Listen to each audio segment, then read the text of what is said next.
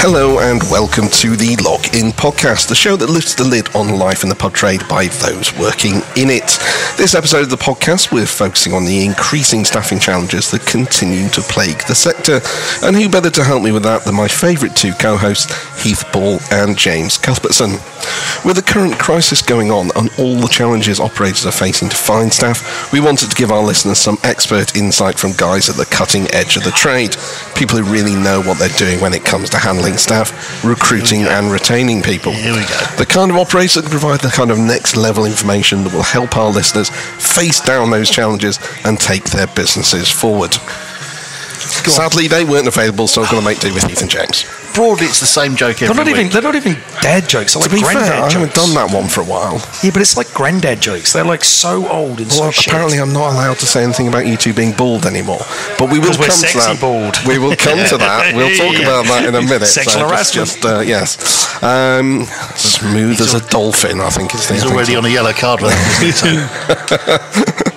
So despite Never being smart. a complete misanthrope, uh, that's somebody who hates everyone and everything, James, just to clarify, Heath has managed to build a strong team of staff that has stuck with him through thick and thin, and I don't believe any of the rumours that he's keeping their families locked in the cellar either. Did you just explain a word to us? I did just explain a word to you. That's was patronising. Sammy's talking down to people. Oh.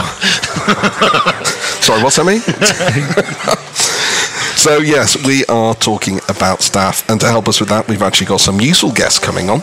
We'll be hearing from recruitment expert Abby Dunn of sixty-eight people on what employers are doing to attract and retain people. We'll be hearing from Ben Lockwood at BrewDog about his company's latest initiative to profit share with employees. We'll be getting an update on Hospitality Rising from James Nye, and we'll be chatting to Clive Price of Barron's Pub Company, the winners of the Publican's Best Pub Employer title. So, I mean, you two are looking suspicious, actually. It's worrying me slightly. So, well, I think you could probably read that we did, didn't read who was on you the show. You didn't read any of the notes I sent to you, did you? No, we well, didn't. No. Well, actually, because I was driving, and it's not, you can't look at your phone while you're driving or use it. So, um, oh, right. I got it earlier, I planned and really yeah. thought it Well, I mean, if you'd give me a lift rather I than just driving up without me. Well. I never read anything he'd sends me anyway. No. This is true, so I don't know why I bother sending it. No. I mean, it's true. But it sounds like a great lineup. Too many words for me, Ed. Excellent. Okay, so before we get into all of that, let's uh, let's have a chat about what is uh, what's been happening this week. Uh, I don't know whether you saw the news that apparently the question of whether it's possible to organise a piss up in the brewery has now been answered, but you can't keep your job. So uh, did you read about that? No, I didn't read that. Uh, a guy who uh, worked for one of the big brewers uh, organised a, uh, oh, yeah. a party in a brewery during the uh, lockdown mm-hmm. uh, and uh, has lost his job for it. So, I mean, James, you used to run a brewery. I mean, is it possible to organise a piss up? But is that, is that just is that just like an overreach by the employer because they're trying to make an example? Boris Johnson and all that have done whatever they bloody want. Well, this is and, this and is now, the thing, like, isn't it? Come on. Well, I think, I think that was the thing. It was uh, an employee... have some pleasure working in the business. It, I think, I it was an employee tribunal because I think he, he did question that, which is which is fair enough because the Prime Minister obviously did and got away with it. So, well, uh, someone at work doesn't like him or her, whoever it is, and they, they've had no choice but other to throw the book at the person. So, just a bit sad, isn't it, really? This is very true. This is very true. Um, let us also get on to the, the, the baldness question. Let, let's get that out of the way now. It is actually apparently um, sexual harassment, if I am to call you or make any mes- mention of your lack of uh, is that right? lack of hair. Oh, I, I mean, can't wait. Apparently, I... because it what? is akin to commenting on the size of a woman's breast. So if you just what? put your heads together what, what, what do you for mean? me, then what, oh, I can see it now. Just explain akin to, uh, what do you mean? What do they actually mean? I have no idea. But apparently the case was brought up, the, the, the guy who brought the case, he wasn't just called bald, he was called a bald see you next Tuesday. No, I think they've misunderstood. He was upset about the, the swear word, not the ball bit. And they've gone through and gone, actually, no, let's, let's just make it about the ball bit. We're going to just end up in a society that where no one speaks because they're so scared of saying something, something to offend people. We're bald. James is bald. I'm bald. You're really going to be bald soon, Ed. Oh, like, gosh. where do we just... I'm clinging on like, to it. I don't know, man. I, I'm, I'm not... Yeah, I don't know. I, I just find it ridiculous. But if I can use that against my staff picking on me, yeah, fine. A reasonable head of hair there, Ed, in fairness. Just wish your metabolism was as quick. Yeah, compared to you two. Oh, yeah, there we go. There we go. Uh, no, no, no, no, no, no, no, no. Apparently fat jokes are fine. Oh, is it really? Yeah, really? yeah that's, not, that's, not, that's not sexual harassment. What if, what if you're a short, fat, bald guy? Oh, Heath, you're well, asking for a friend. Well, James, you're not that sure. Um, I don't know. I mean, yeah, I, I guess within that, uh, you can do the, the short and the fat, but not the bull bit. We just, I, I think we just become so sensitive. It's just ridiculous. Woke watch. Well, I mean, I mean yeah, you, it's not even, even woke. You've got to live with this on a day-to-day basis. But we, I think what's going to happen is woke's going to end up cancelling out woke, and then we just going to end up in this, like, it's just this cancel culture of mm. everything all the time. How about someone calls me bald and I don't like it, I punch him. Done. Take, take I, think, I don't have to say anything. I just I mean, hit him. Well, there's that. I don't, I don't get upset because I know I'm bald. I live with it. This is life. But you learn to live them. with shit. Yeah, but I wouldn't because I don't care. Take the man me, out of New Zealand. Someone, someone said to me, Heath, you're bald. I go, wow, great observation. Like, what do you want me to do? I can't change. I'm not going to go into Turkey and get hair implants. On. Yeah, exactly. If I'm worried about it, I'll do shit like that. I'm not worried about it. When are, you, when are you going to Turkey? I, I, was, I was there last month. They, they, said, they said it's too late. It didn't take. Your boat sailed. So brilliant. I'm, I'm not sure whether um, the lesson is we need to be careful about saying bald or which is the we're most worried about. You can't say the C word, James. Thank you, James. That's uh, it's an edit. Doesn't make my edit any easier, does it? Though? But, no, uh, thanks good. So, yeah, so you are a bald basically. Yeah.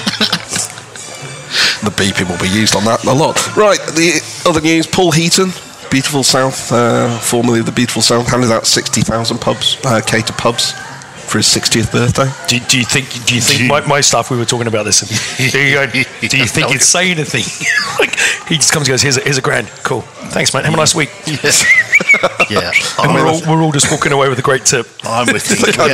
You're used to that level of tipping though, really, aren't you? We so, had I mean, the same conversation, I'm right there. Yeah, I reckon Thanks. maybe one or two. Yeah, I have a great mistrust of people's ability to didn't, pay didn't he give you a thousand pounds? You'd be like, sorry, who? the, you know, the Beautiful South. Yeah, I don't know what you're talking about, mate. No. It's in the paper. No, no idea. Nah. Fake news. Move along. Nothing to see here. Nice jacket. Yeah, thanks. It's new. Brilliant. Okay, well, let's move on from that one. Uh, Alfresco licenses have now been made permanent. Oh, hallelujah. We've caught up to Europe. Good move? Yeah, of course. Yeah. yeah. You're going to yeah, be yeah. sticking some, uh, oh, you, but some you know, seats but on the pavement? Know, yeah, but you know, you know, there's a cost associated with everything. Like, it, it's not, it's, it, it always sounds great, you know, and then you get, you look underneath it, you're like, okay, yeah, great. I'm going to give one hundred thousand pounds a year to the council. There'll be a something. And I only can have one table. There'll be a something. There will always be something. Something else they can regulate us for. Um... And yeah, I mean, um, so anyone injured their children this week as well? Is that, uh, I did all right. I had three days uh, of childcare. You, you had three days of childcare while you were I say childcare. I'm not allowed to use babysitting anymore. My wife mm-hmm. keeps mm-hmm. going crazy when I say babysitting when I'm looking after her children. uh, They're both good-looking kids. There's nearly no evidence that the, the parents... Um, yeah, I, my, I won a trip, uh, thanks to Greene King, to uh, to Italy, and drunk one evening, um, well, probably most evenings. Yes. Um, I, my wife was nagging me about not um, giving her anything. Um, so I said, well, you can go on that trip with your friend. And not you thought it. it was a really rubbish trip, didn't you? Yeah, I thought it was going to be... I, thought, I, I didn't realise... I didn't realise... It was a doozy. Well, I just thought it was going to be like a trip to Italy and all that. And she's sending me photos at this eating truffle pasta and out in the square, staying in this amazing hotel. And she looked really happy in the photos. Man, totally. Well. Unlike what we yeah, see yeah, here. I know, it's, un- it's interesting. But um, yeah, so she went on a lovely trip, so I had to look after the kids for three days. And um, yeah, man. But they survived unscathed. One of them burned her mouth, but that's because apparently you're supposed to try the food before you give them the food, especially if the chef's cooked it and he likes boiling hot food. Microwaved it. Well, he just he did this pasta dish. It was so hot, like I, I lost my mind. But um, um, yeah, no, they, they survived, and yeah. Uh, yeah, I got through it. James? Yeah, my kid broke her arm. Yeah, I thought so. so Good yeah. break as well. I mean, I've told you, if you wrap the bat in uh, cloth... You can't joke about that stuff. That's true. I thought it was a soap bar and a sock. What happened? He fell off a horse. Oh. Nah, fell off a property. I mean, that's yeah. why you shouldn't have horses, really. Although the only... yeah, don't. The only positive, I don't have to go to my uh, uh, niece's party with her on Saturday, because it's a climbing party. So that's a bonus. Yeah, you got out of that. That's good. Mm-hmm. Yeah. No, I'd take her along and go, did look, you, did you, you could have been doing this I mean, if you didn't insist on owning a pony. Where were you when she fell off the horse, just to clarify? At work. Oh, right, okay, yes. Uh, They're nothing to do with you, me. No, you sure? Yeah. Okay, fair yeah, enough. Yeah, absolutely. Enough. Okay, so one of the things we've seen recently is uh, the Irish government has uh, reduced V A T to nine percent. Yep. Um, and this so they kept, they kept V A T at nine percent well, to two thousand twenty-three. Right, okay. Yep. And they've also announced that they're not going to do calorie labelling. They're scrapping uh, it because they've had...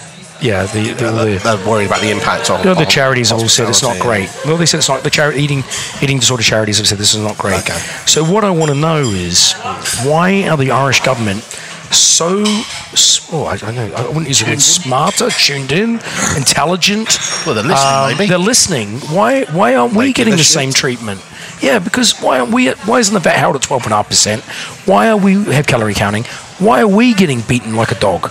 I mean, how much is, how big is the hospitality sector in Ireland as a percentage of G D P? I don't know, but they've obviously got someone's... They've got someone's ear. Yeah. I mean, wherever yeah, they are, it's a, it's like a they've stark, got someone by the balls, actually. Well, but it's a stark contrast in what we've got here, isn't mm. it? I mean, you have to ask questions as to why... Um, we're not getting that traction. And yeah, we're yeah. getting, let's be honest, this government, this Tory government, are beating the hell out of the country anyway. Mm. Do you know what I mean? The cost of living crisis, what, we're going to have double-digit um, inflation? Like, everything's just going up. All we're doing is putting our prices up. All they're getting is more V A T. Every time we put our prices up, mm. you know, they don't care about us. And obviously the Irish government do care, and they're looking after hospitality. Mm. We need the same, we need the same love they're getting, if not better. Doesn't look good, does it? No. It doesn't look good for our government. You know, you know what's going to happen? We've got Putin who's been knocking on the door. He doesn't want the NATO knocking on his door. You can end up with a stronger NATO alliance against them. We're going to end up uniting Ireland. It's going to be one country because they want nothing to do with us anymore. We're falling mm. apart. Mm. The Tories are destroying this country. Well, on that upbeat note, I think we'll uh, we'll park that one there. Great. I'll get another V A T inspection after this.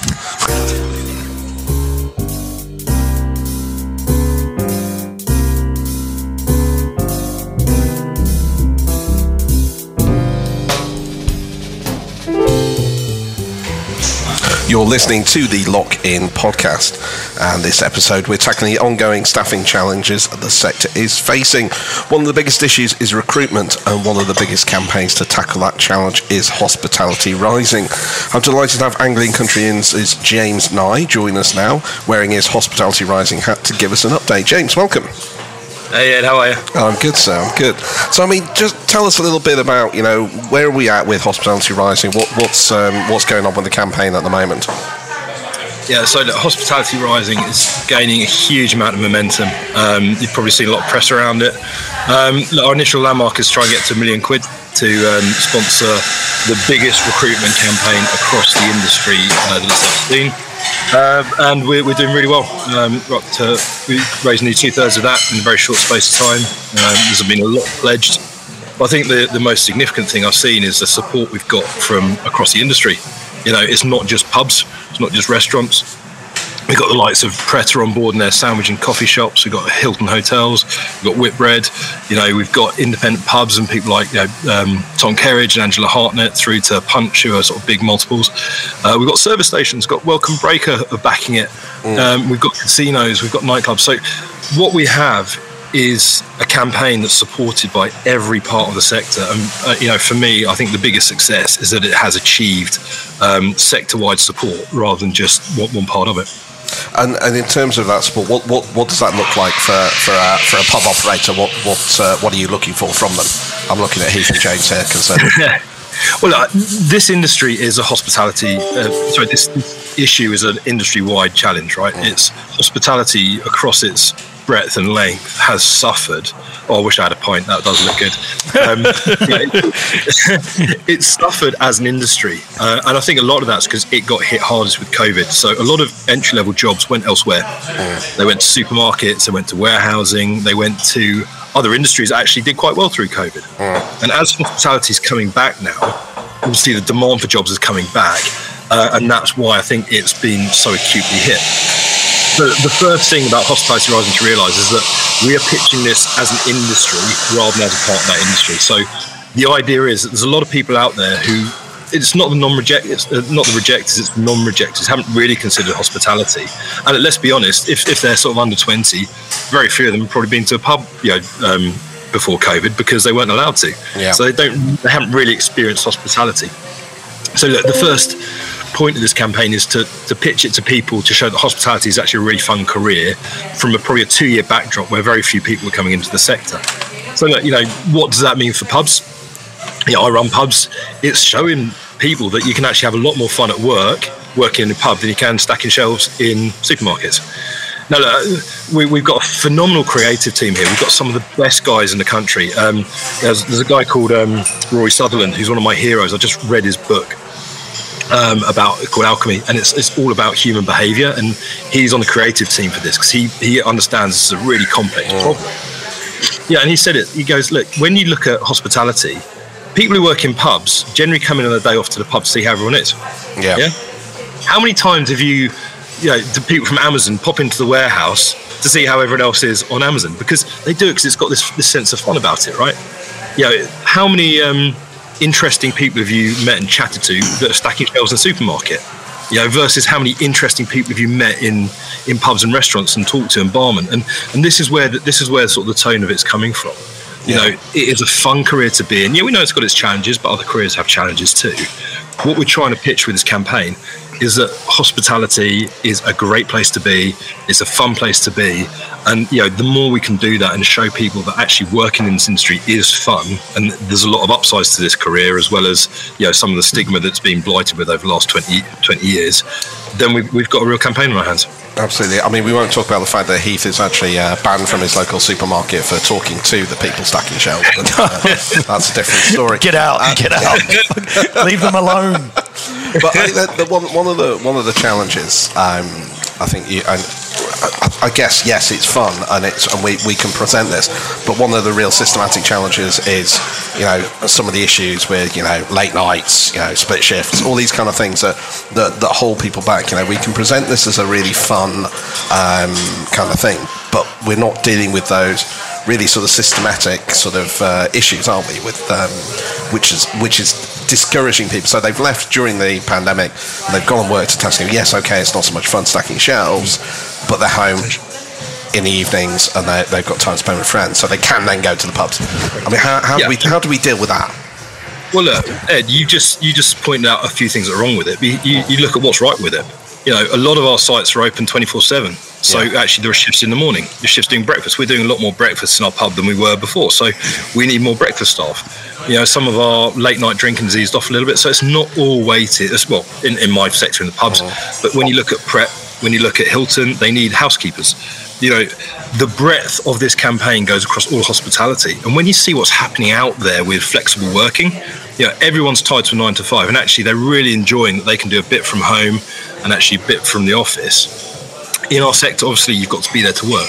Yeah. What we do have and what we can offer is we can offer flexible hours. Yeah. Because I think a lot more people uh, you know, are judging their job by what they need to do outside their work. So actually, you know, I actually think there's so much opportunity in hospitality that, and okay, not just pubs, but the, the broader the broader sector, that you can work in the morning, you can pick your hours, and you can pick your hours to f- suit what you want to do. Mm. And that's perhaps a lot more flexibility than you would get with, say, you know, a, a nine to five office job, or, or the rigidity of, of needs in a supermarket. And guess what? When do you stack shelves in a supermarket? You do that late night, don't you? True. But you True. do it so in do a you think- quiet supermarket with no one around you. So yeah. look, I we- think you're right to say that there are challenges, mm. but the more we can talk about what this career offers in hospitality and all the positives, and focus on what's good about it, that's when we can start doing it, and that's certainly part of Hospitality Rising. So do you think we, we're guilty maybe as, as an industry of maybe focusing a bit too much on the negatives and being a bit too negative? I mean, I, perhaps I spend too much time with Heath and James, who are basically capturing ne- negatives in their own way.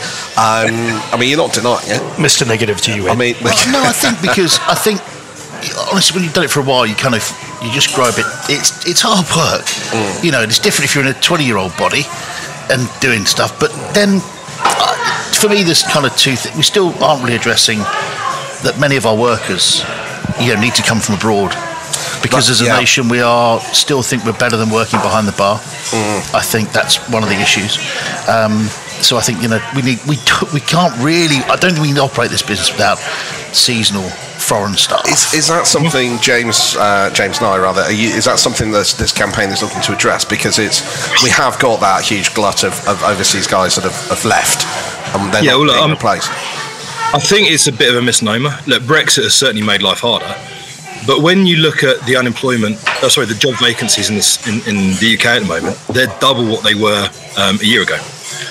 Um, so you think, yeah, Brexit's to blame for that. But when you go to Eastern Europe, they've got the same challenges that we have.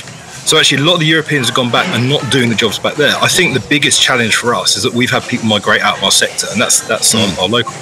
You know, and I think it's. I think you're right. We do need um, overseas labour, because what you have is um, the unemployment rate is about just under four percent, and that's probably about one point three million people, and we've got about one point three million job vacancies. Now that seems a fairly simple maths, but those job vac- the unemployment rate, not all of those are available to work. So when you look at the availability to work rate, you've got to realise that we've got to look elsewhere to fill our job vacancies, because we just don't have enough people in this country. And also, if so, you look at, I mean, look at, it, we shouldn't distract from the message, I know, but if you look at people, if you're going to work in a bar in Poland or a bar in London, you're going to earn a lot more in London. Yeah, and you hedge the currency as well. Y- yeah, hedge so the you currency. Can, you can hedge national the currency. Minimum wage. Yeah, you can do you can do a lot better. So I think I'm not again not coming away from what is a you know a, a laudable you know campaign, but I think that is still one of the things that could make, if we just turn that tap back on, that would help us a lot. Yeah, but how are we doing that? Like, no, we're not. Like, we're not, are we? Well, what you look at is um, some of these trade deals that, that the U K are doing with places like Australia. I think that's one of the first ones on the table. Oh, we don't need any more Aussies here, mate. No more Aussies. I know, I know. No, no more Aussies. He, he, doesn't like comp- he doesn't like competition from his home country. I'm a straight up Kiwi, you prick. But, but that trade, okay, it hasn't been passed yet, but the, there's talk of a three-year visa for under thirty-fives to come and work. And actually, when go back twenty years, we had a very strong influx of South Africans, Australians, New mm. Zealanders. Yeah, but you know what? You know what's changed, James, is... is The, when I came, ran off, no. when I came when I was eighteen, and I came and worked in hospitality when I was eighteen, the kids today don't. They stay in their university, they get degrees, and they want to come and work in finance. And there's hardly any Antipodeans who come and do hospitality anymore mm. because they, well, they're because doing. They can't. well, yeah, no, they can still do the two-year work visa. You can still come over if you're under thirty and do a two-year work visa in the U K. But they don't. They they hang out, they do their degree, and they come work in finance, do a couple of years over here, make a lot of money and go back.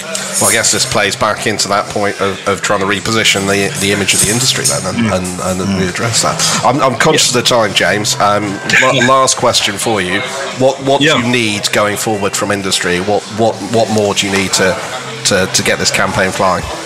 Hey, look, there's there's two big needs. Yeah, we're we're looking to get to that, that million quid mark, because that gives us a really strong war chest to start the media campaign, um, and and it's going to happen. But you know, it's not a big ask. We've scaled it, so it's relevant to your size of, of the business. So, you know, one of the asks is we need your support, um, because the more people get into this in hospitality, the more hospitality will do, and everyone will benefit. So it's not why should I? It's why shouldn't I? Um, and the second one is just spread the word. You know, I think there's, there's um, a lot of work going on Hospitality Rising, and, and it's a very, very skinny team. Uh, and I'm working on trying to, to pull you know more resource into this to make sure I this can, goes on. I can solve that, James. What do you do? Is that another fat it's joke? Another fat joke. Because I know Mister McCulloch would be delighted to be a part of any skinny team as, as a fellow broad-chested man. So, that was that was in size rather than stature. Yeah, absolutely. But, um, yeah, um, it means my personality, yeah, obviously. Like, yeah, and actually a lot of people have come forward and offered their help, and yeah, we are we are working with them. We've had some very, very nice collaboration from all parts of the sector. So it's, it's spreading the word, and just, just the more we talk about this, you know, it's the first campaign that really is sector-wide, and you know, to have that support, despite all the differences in the sector, is phenomenal. So the more we can promote this, um, you know, within pubs, but across the broader Um, you know, hospitality horizon, then the more people get involved in this, and then all of a sudden it becomes a seriously heavyweight campaign to tackle this very long-standing and complex issue. Can, can I just add one thing? I think it's worth pointing yeah. out that um, I, I think one of the big issues going back was the fact that actually your experience in a pub or working for a pub group, um, no names mentioned, was pretty poor in terms of you weren't invested in, there was no obvious career path, you were pretty much used, abused and undertrained until you you were just seen as transient, right? Mm. And I think now yeah. we've got a great opportunity to celebrate the good employers that, you know, Heath Nye, yeah. you know, fifty percent off meals, you know. You, what do you mean fifty percent? We give staff meals. That, no, no, when they bring the family in, staff oh, yeah. meals, you know. Pay well. one hundred percent, one hundred percent I just tips. Think blowing that up, we are... Yeah, we're all being forced to make our work life better for our employees. You know, you yeah. look at it, you know, the people who are using and abusing their staff just don't have any. You know, do, do, do we need an accreditation with, like, Hospitality Rising? Like, we have national minimum wage. Do we say, you're an approved employer? We think these guys do a great job. They look after their staff. A portal almost. for Yeah, exactly. Yeah. This well, is where you want to be working. Conduct. I mean, look, yeah, we, we are yeah. working on this. We've, we've tried to adapt other people's. There's been a few issues with the accreditation piece yeah. and, and the follow-up. Uh, it's something we're very conscious of. We, we're looking at a framework. We're asking for a very basic set of, you know, standards to sign up to when, when you do join Hospitality Rising. But the more we look at this, you know, the idea is that when hospitality, you join Hospitality Rising, you are seen as a good employer, that you care about your team. Um, and actually that's, I think there's so much good content out there that's not done that. So I, I agree with you. Like I say, we're just looking at actually how to make it work, because it's not quite as easy as it sounds when no, you start looking at absolutely. The, the auditing side. So look, it's a good point. I uh, yeah, wholeheartedly agree, and we are looking to, to put that into the, uh, into the piece. Brilliant. Good okay, stuff. James. Well, thank you very much for that, and we'll uh, we'll make sure we post the links Thanks, up on the story with well, us. Good. Well, enjoy your beer. I'm gutted I'm not having one, but yeah, hopefully I'll see you for one soon. Definitely. Take right. Cheers, James. Cheers, mate. Bye now. Cheers, guys.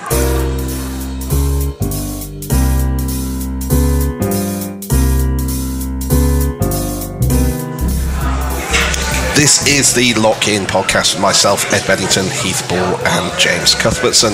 We're tackling the thorny topic of staffing in this episode, and I'm delighted to say we've got an award-winning employer with us today, Clive Price of Barron's Pub Company. So thanks for joining us, Clive. Oh, you're welcome. Nice to see you. You too. So, I mean, you, you took the title of uh, Pub Employer of the Year at The Publican. What makes you stand out, do you think?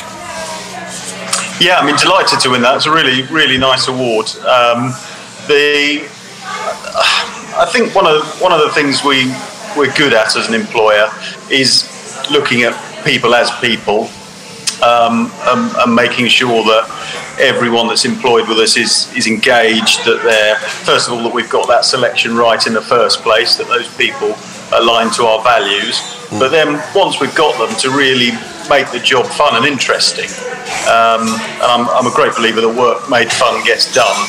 Um, and, and working in pubs and hospitality should be fun. You know, it obviously attracts a lot of young people um, to the industry, but it's it's done at its best. It's it's just a great job. Done at its worst, it's not, is it? It's, it you know, it can be tough and hard, and it's it's making sure that we are always setting those teams up to succeed, really. Um, and yeah, and that, that's, that's sort of, there's a lot that goes into that. I mean, so you talk about fun. I mean, how do you make it fun? I mean, Heath, you're you're uh, generally shout at your staff a lot, and uh, was it your customers? I'm not sure, but uh, yeah, but they like the Basil Fawlty element. They, they, they like the insanity of me just running around. I mean, how how do we make it a fun environment? Because it is hard work as well, isn't it? Yeah, that's right. Yeah, so the, I mean, there's the obvious things sort of out of work, so. We're doing lots of social stuff. We had a game of rounders the other night with all our teams together, which was great, good sort of wholesome fun. And we went back to one of the pubs afterwards for a barbecue. Um, we're taking the general managers out for evenings out to share a beer and a curry and, and those sort of things. Um, but it's more than that, isn't it? It needs to be fun day to day. It needs to be sort of interesting and, and, and actually to enjoy the work. And I think when people realise as well that the work we do is important, isn't it? You know, yeah. we're we're there. Um, providing for people's leisure time, for their wakes and weddings and parties and all this stuff, which, you know, it's, it's easy just to roll up to work and think, oh, it's another day at work. But actually, we're providing a great service to the communities around us and to people that come to us, whether it is, like I say, the big stuff at parties and weddings or, or just, you know, two guys having a beer and, and you can make people's day just by that, by by being good, by creating a nice buzz around the place and, mm. yeah, and just... nailing all that basic stuff. And I mean, you, you one of the things you really stood out for in, in, in the Publican Awards was your um, your training and the amount of time and effort that you put into it. Um, well, talk us through that. What what do you do? Why do you do it?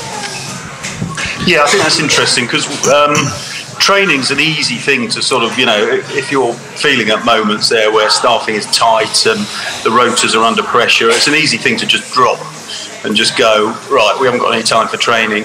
And that, that subtracts so much from those employees' experience. You know, people want to come to us and, and feel like they're invested in, but not only that, that we actually get something back for it, that, you know, people are, are getting better at their jobs, they're more engaged. Pe- people like to be good at their job, don't they? There's nothing mm. worse than being in a, in a situation where you feel out of control or, or not, you know, not sure how your job goes. And the more we can build onto that, the better and better. So that, that comes in two forms, really. It comes in the, as people start with us, making sure that induction is good and that introduction to the business is good. But also beyond that, yeah, the sort of classroom training we do um, and that investment in the people, really, because there's so many different areas of the business to look at, whether it's bookings, health and safety, food safety, Um, mm. customer relationships, all the, the subjects go on and on. Um, but yeah, all, every every one of them is important, and the more we build onto people, um, the, the better for everyone, really. I mean, James Heath, do you find that, you know, when, when you're busy or short staff, that training goes out the window? James Heath looks like a rabbit in the headlights right now. No, it's true, though. You don't, like, especially right now, we're really under pressure right now. We don't. The rotas are tight. You don't have enough staff. And the last thing you want to say to someone is, can you come in on Tuesday? Well, do you mind doing three hours online training about allergens? We, we get everybody to allergen courses and all that at the beginning. But right now, like, it's so brutal trying to write rotas, and you've got everyone's short staffed, the whole industry short staffed, and then, you know, like everybody, like you said, you want to be invested into, but like, mm. man, like, so you got staff going, oh my god, I need a day off. You know what I mean? It's it's it's hard to stay motivated. Do you not then, in that case, then they have to make time within their shift, surely? Not yeah, bring but them in you on do. But like you, like you know, it was so busy. It's hard. I can, I can make a thousand excuses why we don't, and I probably should be making excuses why we do. Um, but well, it's but, it, but, but as a result, you, you would still say the level of competence on staff across the board is very good. Yeah, so we, we've got a, listen. Yeah, we've got a really low staff turnover. Mm. But it's when you need a but, you know, when you need a, just the extra summer staff, which we normally have, aren't there. Mm. You know, we get like the red and the lockup. We we hire people for summer. Mm. And there's no one knocking on the door. There's no one... And you have to moderate what you can put into those people in the nicest way. I mean, we've got, at the Lockhart, we've got two people on their courses with HIT training, one doing a degree and one doing a sort of supervisor stroke manager. Um, and we, the way we find getting through it is that she works on a Monday. So she'll be studying, sort of being that extra person. So if she needs to drop in, she can do that to help. So it doesn't stop us doing it, but it, it you know, allows us to... to keep her progression going, yeah. um, while still covering. So we're not in an ideal scenario. I mean, that's clear now. Wouldn't it be great if there was, you know, it was all lovely and we could all just... Wouldn't it be great if we w- we still were in the E U and we had loads of staff who wanted to work and enjoy the job instead of trying to coerce a lot of English people to do jobs they don't want to do because they'd rather be sitting at home watching T V. And get a vat break while we get back on our feet. Let, yeah. Let's not ask James what he voted. So okay. Don't get us started. I'm oh, sorry, you didn't vote, did you, James? Yeah, yeah, week, isn't yeah. it? He was too busy. I couldn't believe busy, the country yeah. was stupid. He was too busy doing his training. On the I was the stupid one. um, moving on, I'm conscious of the time. But I mean, when you're recruiting, I mean, what what, what do you look for to recruit, and, and how do you go about that? Because it's it's tough out there, isn't it? Yeah, it really is. Yeah, I mean, the yeah, actually letting the wrong people into your business is is just as bad as not having them at all. In fact, worse. So we always recruit on our values and, and making sure that people are aligned to them. Um, and, that, and that's really important, so that yeah, you're not trying to put square peg in round hole, and, and that actually people have got a chance of succeeding. And then when you welcome them into the business, making sure they are genuinely well looked after. You know, if you if you make that new recruit and then throw them into a, a busy Saturday night on their own on the pot wash, pretty good chance they're not going to have a nice time. And mm. hey presto, they're not turning up next week. So it's it is all of that, isn't it? Making sure. I mean, this time is interesting. There's a, there's a bit of exam stress around with the young people, isn't it? They're all building up for A levels and G C S Es. So there's a lot of sort of people saying I'm not available at the moment. Um, but then soon after that, we'll get a wave of lots of people going, right, what's a summer job now, please? Mm. And again, it's taking the right ones there. And just some of the, you know, we're encouraging the managers to do some of the smart stuff, like actually we, we want the people that not only want the summer job, but can then stay on for weekends once they get back into term time, or might come back at Christmas and Easter next year and, and next summer. So there's a difference between those people that just be with you five or six weeks, or those people that, even though they're temporary, can still be useful to you for the next two or three years. And those those are much more preferable than guys that you're going to put a lot of effort into getting them up to speed, just at the point where they're good at the job, they're, they're gone, never to return. Mm. Now that that's a much better investment if they're going to come back, like I say, for for stints for Christmas, Easter, next summer. Mm. Really nice to welcome those, and we, and we do a lot of that. We get a lot of people. It's, it's always a real pleasure to see people come back beginning of the summer. Oh, great, you're back, and mm. and they walk into the job pretty much up to speed. Quick, quick refresher, and they're they're off and running, which is real. And, and that recruiting on values and things like that. I mean, with, with what's going on, is, is is that possible to to maintain those standards? If you know we're struggling to find people, is it not a case you've just got to try and accept what's out there, or is it best to really stick to your guns? Yeah. yeah, for us, definitely to stick to your guns. I mean, there's other levers you can pull, isn't there? We are, without doubt, you know, wage wages are going up and we are paying chefs more. Um, but in some way, that's a good thing, isn't it? You know, the, the, in many ways, there's never been a better time to be a chef, because if you can command more money and get a, a better working, you know, package, as um, you, you've got to share the burden with stuff, haven't you? Sometimes you look at chef rotas and go, you just put on five all dayers in a row, and um, who wants to do that? You know, we've, we've got to share that burden and um, look after people to, you know, as, as I'm sure everyone's considering. Mm. They'd have nothing to moan about if they didn't have that, would they? I'm sure well, you two would. They'd find something. They, they would find they would. I used to think the values were quite, you know, that, that question about, you know, what did you do at school for a job? What did you do at college? You know, did you do another job? And did you do a paper round? And you kind of get a sense of what family they're from, you know, whether they were grafters or just daddy's little princess or prince that was given, you know, sensible pocket money. And but I think the problem at the moment is I've just got no one to ask that to. Well, that, just no one doing the jobs. Well, that's it. That's that's the challenge, isn't it? I suppose it's it's it, and how long? Where, where's that kind of balance in? Unless you stick to it, but if there's no one there, you kind of go. Well, I got it. What we do is we do we, we go around the local news agents, and then we, we get the details of the paper boys and girls now. And in three or four years' time, we're ready for them. Excellent. Okay. What do you do in the meantime? I just close. Cry a lot, yeah. Okay, fair. Brilliant. Um, conscious of time, we're almost at the end there, Clive, but one last thing. Um, what, what key advice would you give uh, to other pub operators? What would be your sort of main takeaway for people to think about when it comes to being a good employer? I, I think that really, you know, to, to put a lot of effort into that, that recruitment and that, the, the really the whole process from, from how you're attracting applicants to then Um, who you select to actually come and work for you, what you do to look after them when they arrive with you, and then how you, you keep them interested and engaged. And, and, and I kind of look at that as a whole. The, the whole pipeline is, is important from, from start to finish. And obviously the, the ultimate goal is to retain people and, and get people really productive, proficient and, and enjoying working for you. Um, Because, like I say, it's, it's, it's got to be fun, and that's that's one of our the biggest things in our armoury. That it should be a great job when it's done well, because it's you know it's buzzy and um, and and just interesting, fascinating work when it's done well. Perfect, brilliant. All right, Clive. Well, we're out of time, but thank you very much for that. Cheers, Ed. Thank Cheers. you. Cheers. Thank you. Bye.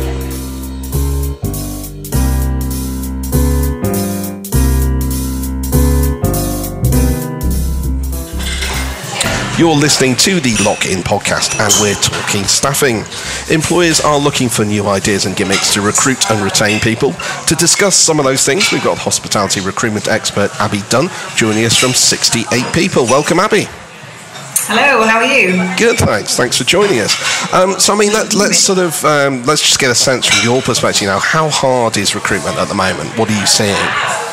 Very. Right. um, it's the hardest I've ever known it. I've been in recruitment um, fifteen-ish years. Um, yeah, and look, we've moved out of that kind of panic mode, I have to say that, but it's still, yeah, it's still at the top of everybody's agenda, and I would argue it's everybody's biggest problem. And, and is that across all levels, or, or are there particular areas of, of concern and problem? Yeah, I mean, I think you can look at all levels and highlight what the challenge is there. So, you know, I, I kind of feel as though we've spoken about chefs a gazillion times. You know, that is, it's impossible. We, as an agency, to give you some indication of how hard that is, I find it difficult now to even take on chef roles at whatever level, even exec level. Um, and that story is, is heartbreaking. And yeah, that's... That, that's probably enough said about chefs. Um, the most challenging other levels, assistant level, that kind of twenty-five to thirty K bracket is tough, because so many have left the industry to, to receive similar salaries in other sectors. Um, you know, G Ms, the problem we've got with G Ms is that with the, the amount of new openings, that everybody's looking for quite a similar type of person, you know, one to two years experience, um, you know, a set of set salary level. So the, the roles that are, let's say, the least challenging tend to be the central roles. So um, we've had huge success recently in kind of sales and marketing, or, you know, we've kind of branched out slightly. It's the operational roles that are tough, very tough. Mm. I mean, we, we were talking about chefs earlier. I mean, Heath, you were saying your your guys are, people are trying to poach. Uh, yeah, my guys go for cigarettes out, you know, on the round the corner, and they get they get approached by people and they say, "Well, come work for me," and they're like, "Okay, well, how big's your team?" They go, well, you know what I mean, we'll, we'll build a team around you. And he's like, well, why would I leave a job where I've got a full team and I've got good days off and everything's really happy and go and work somewhere where I'm basically the donkey in the kitchen knocking out the food, you know? So money, I, you know, I think my guys are smart. Money doesn't mean, you know, even though I pay them well, they realise they're on a strong team, they've got a good team up there, why would they bother? Mm. And are we seeing that real escalation in, in salaries, Abby? Is that something you're you're seeing? Yeah, it, it slowed down a little bit, um, and you know, rightly so. Really, it was getting crazy. We we were having, you know, kind of twenty K offer letters, uh, counter offers on, you know, it, it was it was crazy. It wasn't sustainable. Um, what I would say, interestingly, is even though people want a fair salary, it's not their priority. It's not the top of the list of requirements that anybody comes to us with. And what is um, the top of the list? Um, how many hours they've got to work, without question. And, and and if I'm honest, historically, that I would eye roll at that, because we work in hospitality. That's not a question you ask. Mm. But we we can't eye roll at that now, because everybody, without without exception, is asking that. It, it's uh, very high up. How many hours um, do they want to work?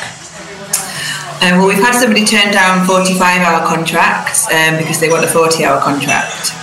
Um, in, in a chefing role or management role or? In, a, in a, an operational management role, yeah, yeah. Wow. I'm getting old. Like, I, know, I, I do know. That on a it, Tuesday. It's changed at such speed. But isn't, isn't that the point, though? Isn't that where we've got to start moving towards? Yeah, but being... then we need to put our prices up, and people need to start paying properly for service and hospitality, because the only way that's sustainable is we have more people and we charge more. And that's the reality. We've got a way of cheap labour in this country for years with, with, with the E U. And now suddenly we can't do that. And then suddenly people are walking into the pub and going, what do you mean, forty-five quid for that? That's ridiculous.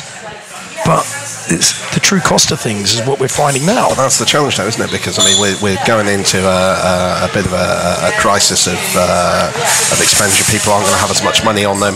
Pubs have to remain affordable treats. Yeah, but then we take the hit on the margin, though. That, all that's happening is the operators are taking a hit on the margin. It's all right if you're a big pub co, but if you're independents like us, where do you end up? Like, what is it? The average New York restaurant makes eight percent. Mm. Where do we end up then? You know, staff get paid really well, and you might as well just go and work for somebody then. Mm. Mm. I mean, coming coming back to that that recruitment thing, Abby. I mean, what are you seeing from employers out there? What are they What are they doing to try and uh, attract uh, people? Um, I mean, I have to say, obviously, we've seen the biggest change in the shortest amount of time in terms of what people are offering. There's no question that the industry has improved as a place to work, and it needed to, but it just happened very, very quickly. Um, you know, we've obviously seen contractual changes, um, salary increases, more achievable bonuses. So bonuses mean moving away from company EBITDA to, uh, you know, kind of guest experience measures or top site revenue measures, so something that's within their control potentially. Um, uh, we've seen, you know, there's there's a lot of um, kind of focus on, and rightly so, on employees' mental health. Um, you know, sadly, that's not always coupled with other, you know, small problems being resolved, like getting a rota on time. Um, so, but I think there's a lot of things. You know, we've seen free food. Everybody's throwing everything at this. Um, But the challenge that I think still exists is that if you're doing all this, but then your manager's still an arsehole, or, you know, you're not getting your rota on time, or you're not paying for training, or, you know, you're meeting on your day off, it's still shit. Yeah. Sorry for smoking. No, that's all right. That's fine. I mean, normally we have to restrain Heath's potty mouth. Yeah, but it's true, though, isn't it? It all comes back to... are you a good employer? Yeah. And if you're not, you're going to struggle finding staff. And if you're good, you can, you're not going to have a problem, and you're going to be able to keep them. And I think we're finding a lot of operators who are horrible and just took advantage for years are suddenly having to pay a lot more money and entice people to the industry with crazy stuff that's not sustainable to keep their business afloat and work on lower margins. I think we're in dangerous times. I mean, what, what's... And the general manager plays such a key role in that. You know, people aren't coming to us and necessarily leaving companies. And, you know, ig- ignorance isn't a good enough argument anymore. Oh, I didn't know they were doing eighty hours a week. Well, bloody find out. You know, it's, it, it, it, people are leaving, as always, same old story, managers, not companies. right. So it's it's that important that those those roles are recruiting. Those people are uh, are the linchpin, really, aren't they? Yeah, but the, the, yeah, we've seen people move up a lot faster than normal as well. So there's a big skill gap in general managers mm. as leaders. Yeah. The problem is we, we've got a. A fundamental problem in hospitality is when we've got big companies with private equity driving turnover and profit, then you're talking, the big problem is the manager. They don't work together. You've got, you're trying to run a hospitality business where you look after people, but you've also got the guys behind you going, we need to make margin, we need to make that. It, they, the two don't work together. Document, yeah. They, they don't work. They're different things. Hospitality is about giving people a great experience. And when you're getting driven by a big private equity company, you want to make a return, you're in trouble. Mm. And you're having to up your costs with recruitment all the time, and yeah, it doesn't. It we're, doesn't we're trying to sell. We're trying to sell people into hospitality. We're, we're selling them a lie, mm. and that, that's the problem I have. We're mm. trying to convince people to come work in this industry, and they get there, and they're just run by you know an accountant and a firm, mm. basically trying to make margin. Not these cynical. No, not being cynical. Just being just basic. Can I, can I ask facts. you a question about? Um, we we pump quite a bit of money into Indeed for vacancies, as well as we tend to get a lot of recommendations, and the good people um, locally know that we look after them and pay well, et cetera. So we, we do quite well. But when we have a, we, we've used that. Obviously, you work on a more personal basis as a you'll, you'll find uh, candidates, et cetera. Can you just talk through the difference between the two and the the benefits and the pitfalls? Yeah, I mean certainly. From um, how our business has changed is now we, we cannot be reliant on on, adverti- on advertising or, or, or candidates coming our way. You know, it, it, it is about going out. And actually, the where we have success and where people, you know, need a third party is, is candidates need their hand holding throughout the whole process. You know, they need to be reassured. They need to manage a counter offer process. And as a direct employer, nobody's got the the time to do that. So it is really difficult. Um, but yeah, that kind of really personal touch throughout that, that employee experience journey is still something that we're seeing is, is really poor by direct employers, really poor. So it sounds, sounds like you're more akin to a football agent now than a, a recruitment consultant. Is that a fair analysis, Abby? I'd take that, yeah. Fair if enough. Only she got the fees. Well, well, maybe in time to come. Well, yeah, well, some of those superstar salaries they're paying chefs, you never know. Um, conscious of the time, Abby, what, what one piece of advice would you suggest to, to operators when it comes to, to um, recruitment? Can I give you three quick pieces of advice? Absolutely, yeah. Um, one, upskill general managers, you know, make those the focus of looking after the, a team, because it's not good enough just whacking on a free food policy and then yeah, a manager not having the skills to be a great leader. Um, that having a tailored approach to, to people, not everybody wants the free food, not everybody wants part-time or full-time. It's really understanding what the individual wants. And then thirdly, this kind of flexibility piece. Look, if ten to fifteen percent of vacancies of roles are still vacant, then the sites need the flexibility to reduce the menu, to close at a certain time, to be able to give people that number of hours, because otherwise it's a vicious cir- uh, circle of right. Okay, we've not, we've got fifteen percent of roles vacant. Okay, so then everybody has to work sixty hours, and it, and it, you never get anywhere. So sites having that flexibility, which I know is tough for big organisations, but it's I think it's a must-have. Absolutely. Brilliant. Okay, well, thanks, thanks very much for that, Abby. It's uh, fantastic. Thank you. Good stuff.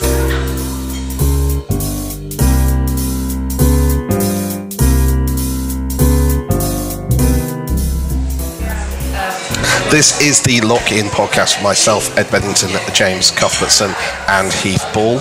We're discussing staffing in this episode, and one of the larger players in the U K brewing and bar scene is BrewDog, who've recently announced a strong new initiative. So I'm delighted to have BrewDog's Ben Lockwood with us to uh, to discuss this. So welcome, Ben. Good afternoon, how are we all? Yeah, good, thanks. Thanks for joining us. Um, so... Talk us through this. You've you've recently announced uh, a profit share scheme for staff. Talk to us about that. Tell us how how's that work. Um, so J- James Watt, one of the co-founders, along with Martin Dickey, he's personally given around five percent of his shareholding to the salaried members of staff, as a which based on today's value is about one hundred million pounds. Mm-hmm. Um, what way it works is that we've got about seven hundred fifty salaried members at BrewDog at the moment. Over the next four years, that will be divided by every salaried member, which at today's value is about thirty thousand pounds a year. So it's thirty thousand pounds a year for four years, Obviously, as more people join, that and the valuation changes, that, that number's going to move around. But as of today, um, yeah, it's about one hundred twenty thousand pounds of equity for every salaried member of staff um, that James has put forward, just to bring bring the employees of BrewDog closer to the business, I think. And, and how's that been received within the business? What's uh, what's the reaction there? Oh, it's been phenomenal. Yeah, I mean, I sit in the U K sales channel for on-trade, so um, but I've spoken to people in the retail teams. Um, we put a video out on social media that took some kind of live live quotes from people and filmed uh, faces to camera. Just um, people already thinking that like what, what they can do with this kind of investment going forward and how it's going to change lives for people, but also just a, another thing that BrewDog have done that just brings the, the staff closer to the to the H Q and to the brand and to the company. Uh, James, you um, yeah, I just um, hi Ben. Just a, a quick uh, question, really. Um, it's really interesting a time we're all struggling with recruitment. This is clearly a big retention tool, um, and we'll obviously have people looking at the business as well to come into. Just explain to me very briefly. Um, it, th- there's talk about a th- three-year, thirty grand a year hit, you know, that you get. Is that actually a share allocation in terms of if you stay with you for three years, on average, they'll have ninety grand's worth of shares that they can then put back into the market at whatever the value is and turn that into cash? Yeah, so it's all it's all dependent on the it's all dependent on the I P O.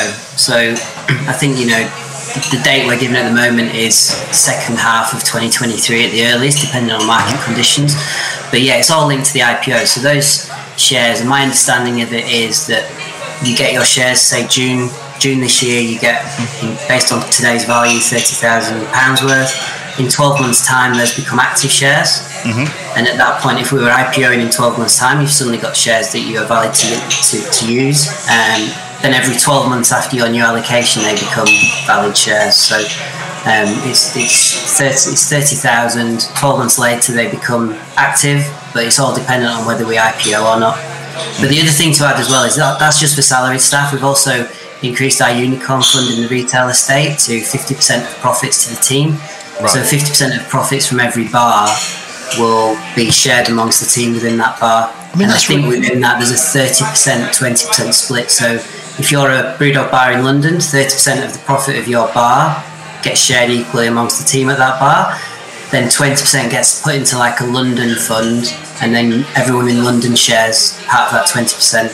And I think the reason for that is that you can sometimes can't control certain um, metrics that are limiting your ability to grow within so your local it, it, area. So as, as a London collective, you've also got your own unicorn fund. So it's it, it's if uh, if one bar is more profitable than another, there that you're trying to even out between the bars. Is that is that why? Yeah, I would imagine so. I mean, retail's not my channel, but I mean, if you if you go back to my Mitchells and Butlers days, you can't control if Sainsbury's decide to walk out of the office across the road from your pub, right? So something's happened that's out of your control. So rather than all your efforts being focused on the profits of your own pub, you're also working together as a London collective or a Yorkshire collective, or however however they might have done the geographies. So you've still got a unicorn fund pot for everybody um, in that area. And that's that's a regional kind of thing. You're doing it. Yeah. Find that regional. I mean, that's that's a real big. I mean, that's a huge thing to offer. I mean, just obviously when you've broken the news to the staff, who will no doubt be delighted because it's something above and beyond what they're getting. Um, you would have modelled it, I'm sure, to say, you know, if this had been in place last year, this would have meant you would have got X amount. What did that look like for them? Um, I don't. We've not. They've not communicated that kind of numbers. Um, so no, but they probably should have done. Um, but I know we were working on. Um, I think it was ten percent model previously, so that's been increased um, fivefold. So I guess you would just take whatever unicorn fund was last year and times it by five. Okay. So and, and and how often is this an annual? How how's, how does that work? When do they get the money? And I believe it's annual. Right. Yeah. Okay. Okay. It was difficult um, to be. It's easy to be sniffy, isn't it, Ben? I mean, we, you know, it's it's easy to sit here, you know, not in the scheme and uh, not part of the business and be uh, sniffy. But it'll be interesting to see how it pans out, won't it? Because, you know, as a business, you've had quite a kick in, quite a tough year. Um, it's it's clearly good news for employees if it if it comes through. Yeah, no, no, absolutely. There's no hiding behind that. Um, I think I think the thing with BrewDog is there's always been initiatives there for the team that are kind of above and beyond what other industry, what we, what other businesses in the industry offer. And I think this is just another way of constantly trying to break down barriers, bring the team close to the business, and, and you know, make BrewDog a really great place to work. And the way it's been received, the the, mor- the morale amongst the team's fantastic right now. I think um, I can't remember if it was James or just a central P R message, but I think um, applications for jobs increased f- by fifteen times the day after right, the announcement was made. So we're all uh, we're all looking over our shoulder, knowing there's someone there to replace us. So, it's, I mean, do you think? Um, I mean, you, you, in some ways, then you you put the cat amongst the pigeons with um, with the rest of the industry, then, because we're all struggling to recruit. Um, And you've, you've put well, this... Which is my point, really, about if you're going to offer a benefit like we talked about, you know, free meals and stuff like that, I, I'd just be really interested to know, if I was applying for a job, if you modelled that well, bonus, yeah. what it actually looks like. And and, and obviously, I'd be slightly... Because it could be a lot of money. It could be a lot of money, yeah. It could be like, you know, Leroy from wherever, going to get a job, and you could be going, suddenly you're not nine pounds fifty an hour plus tips, you're actually making... eighty yeah. grand a year. Yeah, yeah, yeah, yeah. Because you've got the... the, the you've got the, the kicker. The, the, yeah, yeah, and the share giveaway and, and all that. Yeah. But I guess that's all I P O dependent, of course. So that's... And we saw what happened with WeWork. You that, know what I mean? I P O that, dependent. That would scare me a bit. But the other profit share, if you knew you, you knew what your site did last year and it incentivised you to turn the cellar light off when you were leaving at night or something, you know, I'd get yeah. that. But you surely yeah. you must... You, you'd, you'd know at a site level what that might look like. Well, so I suppose you, the rising costs of everything, though, screw that up, though. Or centralisation costs as well. I suppose it's difficult to model, isn't it, with everything that's quite well, a volatile sort of thing. To a point. I mean, you can say, yeah, you like say, you, you, a, you can say idea. This is what you would have got last year, yeah. but but then in, in that sense, like but we're in a war everything, right now. Everything volatile. It's not a fair. Yeah, but no, but, but, but like I suppose if you're looking on the bottom line, it depends like does depends how much ma- you rinse it out, though. I guess does BrewDog make money is the first question. Does it return a profit, and then you can go back from there. Well, that's a, a, a, do we want to throw that one to Bench? He's going. Look, we're staring into unprecedented. I think we're staring into unprecedented headwinds in terms of costs and rising energy costs and inflation and everything like that. Um, I think this is just a great, great thing for the team to just all be collected behind one mission to work behind, work for that bar and then also work for the bars that are in the same area. So it's, it is really is one team. If the bar succeeds, you succeed. So. You know, I think it, what it does is it puts it puts the business in the hands of the team from the retail yeah. perspective. It's like every penny counts. You know, yeah. every extra, every extra serve, every every level that you move through in terms of service, the better it gets, yeah. the, the more you're going to benefit yourself. Upsell, and I think that's cut costs, yeah, all, mm. all that kind of mm. stuff. I mean, do you, do you anticipate others kind of following suit with this, or? Uh I don't know. I mean, you know, different share schemes exist with some of the nationals in terms of, you know, you can, I know at Mitchells and Butlers you sign up for free shares every year, um, but not, not to this level. Um, it'd be great if it'd be great if businesses did follow suit because it's, that's just going to help people in the hospitality industry. So, you know, any, anything that can be positive for those workers right now after the last two years is obviously going to be a plus. I mean, Heath, James, are you going to be giving a, a profit share scheme to, to your guys? Of what? I mean, Heath looks a bit green in the face right now. Oh, come uh, on. Like, we're getting screwed on. I'm not as... We're not big companies like BrewDog. We're getting no. screwed on everything. My guys buy into what we do, and, like, I'm quite happy that they do, and I look after them. And But I, I... Like, you know what I mean? Imagine you're giving away fifty percent. Say, for example, if I did that. Like, they'd all be earning more money than me. They already get... They already... Like, if, you know what I mean? It's just... I, it's, I'm going to be interested to see. It's not, it's not you guys. It's I know not, it's not us. It's, it's, the, it's the bigger team. It's going to be interesting to see how yeah. the bigger managed operators respond if to that. Because it's quite a bold sort of step. But as Ben said, most of them do have the Fullers of this world. They'll all have their own share scheme you can either buy into or mm. salary sacrifice and what have you. And I think there's a massive move towards better conditions, right? And whether it's better skilled people you're getting for the money, probably not. You're just having to pay them more. It makes it a bit harder. But uh, it's, it's a massive watch this space. It, it yeah. could be industry changing.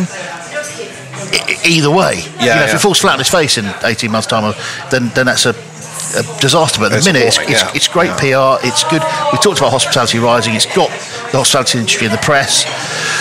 So for that, I mean, it's you know it's alone, good. it's it's yeah. good. Yeah, yeah, of course. Yeah. But the proof as always. So I mean, in terms of sort of the guys who get this, both profit share and and the the earlier thing you were talking about, you have to stay with the business for a period of time. I mean, how how does that work? Yeah, I'm not. I'm not. I'm not fully um, au pair on what it means for the retail guys. I imagine you've got to stay that full year and then probably a small small number of months after. But for those salary members of staff, my understanding is you get the shares on in June, for example. Twelve months after those shares become valid, if you were to leave, then those shares don't don't don't become active or don't vest. I think is the um, the trendy stock market term. Good stuff, right? Really so, I mean, yeah. I think overall, Ben, I mean, the, the, the, the proof in the pudding is, is yes, we'll see when we get out the other side what, what it actually means. But within the business at the moment, it's gone well. It's a shot in the arm. Yes, I mean, you know, BrewDog have always done initiatives that, you know, maybe not as punchy as this one, but there's always been initiatives in place that are above and beyond what you get elsewhere. You know, the, the paternity leave if you get a new puppy is one that gets a lot of headlines, but just, just in terms of being a real living wage employer, you know, before a lot of people were paying the real living wage, not just the minimum wage. Um, we, if, you, if you're a BrewDog for five years, you get a four-week sabbatical, so they tell you to go and have a month off work, fully paid, um, just to come back refreshed. Thank you for your time. So there's always the initiatives in there like like this one, just not as as attention grabbing and not as life changing as they will be for some people. Absolutely, absolutely. Well, good luck with it. Fingers crossed it all uh, it all pans out. Yeah, great to speak to you as right. always. Cheers, thanks, Ben. Cheers, cheers, Ben. Cheers, bye.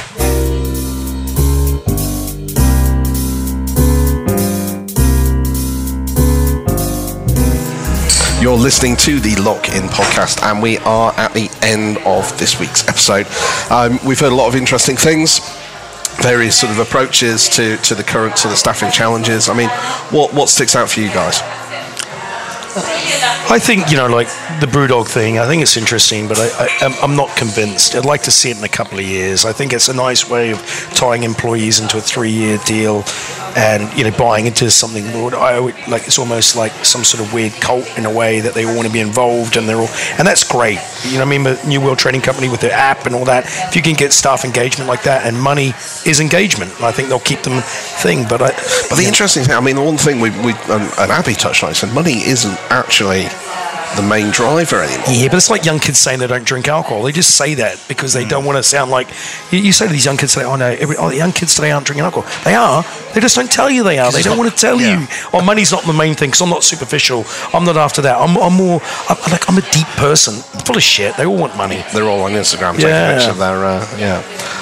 Mm-hmm. You really think that's true? You don't think? I mean, there is a degree. There's a, it, it's work-life balance, but unfortunately, but you need, you need yeah, but money. They're just lazy. The kids they, uh, are lazy today. They are. They don't want to work. Oh, I want to. Oh, can I work um, twelve hours a week and get paid uh, for fifty? Is that okay? There's that. I, I just. I think we're all kidding ourselves. Doing these surveys and stuff. The kids today are just lazy. And they'll tell you what you want to hear. Yeah, they do. They. It's like, you know. They, they know. They're smart. But yeah. they're self-aware, aren't they? And they're aware of themselves and what people think of them, and makes them fragile, frankly, and oh. less inclined to roll their sleeves up and get on with it. But I think most of the people that listen to the podcast will look at that BrewDog thing and go, I can't even recognise that. In yeah, terms but you of imagine if we turned around to our staff and we said, right, guys, we're going to give you fifty percent of profit. And you go, oh my God, man, boss, you're amazing. And then I'd just be looking through the sheet just and adding numbers to shit. Yeah. Oh, okay, hold on, that looks, they're going to make a lot of money. Costs. Yeah, I'll just, yeah, oh my God, accountancy costs that yeah. month were that high. Electricity bill, what, they're going to pull apart the P and L? Give top line profit then. If you're actually that committed to doing it, yeah. say, turnover. You know what? Percentage turnover, turnover. Yeah, percentage of turnover minus V A T. So you did one hundred grand a week on that site. We'll give you ten percent of one hundred grand well, after that. That's where I am, is, is that the business owner looks at profit and you, you have your guys looking after turnover, really. Yeah, yeah. Uh, they don't uh, understand uh, you know, the costs. And it's, I mean, also, it's hugely, you know, play about those numbers all you like. Oh man, those kids aren't saying, oh, it was a really bad month, guys, because we had to hire this guy from the States to consult, so he did London consulting, so that's one hundred fifty grand for that month. Do top line then. We'll give you ten percent of the top line profit, yeah. or the top line turnover. There we go. That's the thing. It's just, it's, I, I just feel like it's just really insincere. There's lots of caveats. I th- yeah, I think it's a P R story, mate. Do you know what I mean? But, but, but it'll be there to plug a gap. You know, it'll be there plugging it out for three years, by which time, hopefully, government's worked out we need our Polish workers and others from across Europe to make this thing Yeah, how work. Do they do that, though? I don't How know. Do they do that? The, like, I'm but, sorry, if you voted for Brexit, you're an idiot, or because we've done ourselves no favours. All we're going to end up with a united Ireland, because Ireland wants nothing to do with this anymore. Even Northern Ireland's had enough. Everybody wants out. And what we really need to be is we need to be, okay, I, I have problems with the E U and their, their, the way their politics is and stuff, but shit, man, we've got no one here to clean fucking toilets. Mm-hmm. And we need that. Because Giles from South Kensington, even though his mum and dad want him to have a job, he doesn't want to work. The amount of people go, I hear you're looking for staff. My son needs a job. No, he doesn't. He doesn't want a job. No. He lives in Highgate. He lives in a three million pound house. He's on the internet all day. Do you know what I mean? He doesn't want to work in a pub. And he'll turn up and he'll be disgruntled because he's working in a pub and his mates will come and they'll go, well, you working? What, you can't afford not to work? Piss off. I think we're selling, we're just selling ourselves alive. We need, we need foreign labour and we need this. The, the problem we've got, Priti Patel, who's a horrible little person who's running, you know, and running these crazy initiatives and stuff. We just need, like, we need the Irish government who's got nine percent V A T on hospitality and they got rid of the uh, calorie count. They're listening. We, they're doing they're something. listening. So they care about hospitality. We have a government that doesn't give a stuff about anybody because they have lockdown parties and they do what they want to do. And we've got a we've got a Chancellor Exchequer who has an American green card, whose wife is, you know, it's just, where do you end up? It's we're just we're we're sold, and we get the cost of living crisis where they tell us that we need to get better jobs. And, and buy cheaper, and we should learn to cook. But, you know, where are we? Here's the, here's the challenge to our... highest tax in seventy years. Here's our challenge to our organisations, trade bodies that look after us. Is, you know, it's interesting, we were a time where we were arguing for Brexit and all the good it would bring, and evidently very little or none. Um, now we just want parity with Ireland. Do you know what I mean? What's, yeah, but what, what's gone wrong here? But how, why are we got V A T at twelve point five percent for another year? Help us get back on our feet. Mm. And all you're doing is putting operators more and more in debt, and you're screwing us over. Mm. I don't get it. All you've done is throw, you know, good money after bad on the yeah, roads. you you spend all that money on filler. You might as well just say, you know what, guys, we don't care about you. We really don't. Or the, or the loans. Just get a really yeah. sharp debt collector and say, have half of what you get. There's a load of files. Go get stuck in. Yeah, like, and get just, tough. Why don't you just bury the industry? Like, you know, maybe the, that's what we need. We burn the whole industry down and we all start again. Well, that's one option. Yeah, but well, they don't care. Yeah. This government do not care about us. They do not care about the common well, people. They don't, though. And it's fucking tragic. Boris Johnson...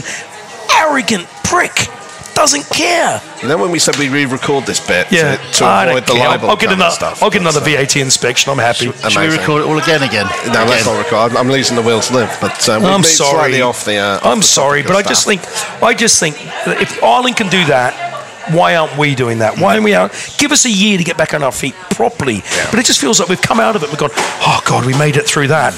And then the cost of living crisis has happened. Inflation's at, going to be in double digits for normal people, but hospitality we're going to be in twenty percent. It's been forgotten about. COVID, been forgotten about. What's COVID? Exactly. I mean, I, I it's just love, like a cold, I, apparently. I, I, I love to uh, end these uh, podcasts on an upbeat note. Um, and we will oh, wait, wait, wait, make sure you wait, wait, wait, wait. I've got some positive news. Okay. My wife's happy. For that's it. For a couple hours today, she was smiling. She, she, she had a look in her eyes, and, and she actually asked me if I'd like to go out on a date. With who? Now, I don't know. Obviously, someone else. I've just been on Tinder for fifteen minutes. I wonder what you were doing on yeah, your phone. Yeah. I was like, wow. Brilliant. I've got, to go up my, I've got to update my OnlyFans page. Excellent. Great. Good stuff. Uh, what is it? Bald, sexy man. You can't say bald anymore. Damn it. Hey, what about worst employees we've ever had? I've got, listen, just want to talk about employment. What about, just just talking about, we always talk about how we want great people. We were talking about it today, and I was trying to think about some of the worst stuff I've had. And we had a kitchen porter once, and Chef said to him, can you clean the mussels? And he went, yeah, yeah, yeah, yeah. And Chef went off and did something, and he comes back and he goes, where are the mussels? And he opens up the dishwasher. Oh, my God. And he's put five kilos of mussels oh into the dishwasher God. to clean them. Because he goes, have you, have you ever cleaned mussels before? Yeah, yeah, yeah. Can you clean them? Yeah, yeah, no worries. Oh, my God. So, he, he, Chef's thinking he's ripping the beards out, he's cleaning off all the shit. No, he's put them in the dishwasher, shut the dishwasher, oh, and washed them. Long cycle. How were they? Oh, they were dead and clean. At least they were clean. They were clean. Yeah. You have to clean them. Um, yeah, and we had one guy, one of my other favourite uh, employees, when we were talking about just people a bit of risk, had a guy, I said, yeah, okay, you can start tomorrow. Yeah, seven o'clock. Yeah, cool, man. You were just glass collecting and stuff. Yeah, no worries. Coming to work at like nine, cleaner's like, yeah, there's been a guy outside since seven a.m. No. I said, oh my God, poor kid came in thinking I meant seven a.m. seven p.m. Oh. How many glasses does he think he's collecting at seven a.m? We're not even open. Brilliant. Yeah. So, devil's in the detail. Well, there you go. That's it. Well, that is it. Brings well. it back round again. So that's. Uh, I think we'll leave that one there before. I, I think uh, we're going to get edited to the hell on this one. Any more trouble? Um, but we'll see. We'll is see. the uh, company lawyer still Robert Proctor? He could be very busy this week, couldn't he? Let's try not to keep Robert busy. On that note, uh, we will park this one here. Uh, thank you guys for that uh, thrilling instalment, uh, particularly Heath's rant at the end there, uh, which you may hear, but I may have edited out. Vast for legal waves. Reasons, vast swaths of it. So uh, spot the gaps. Um, You've been average, thank you. Yes, thank you very much, guys. We will be back in a couple of weeks uh, with yet another episode of the Lock In podcast. You'll be pleased to hear, if anyone is still listening, and we haven't been sued.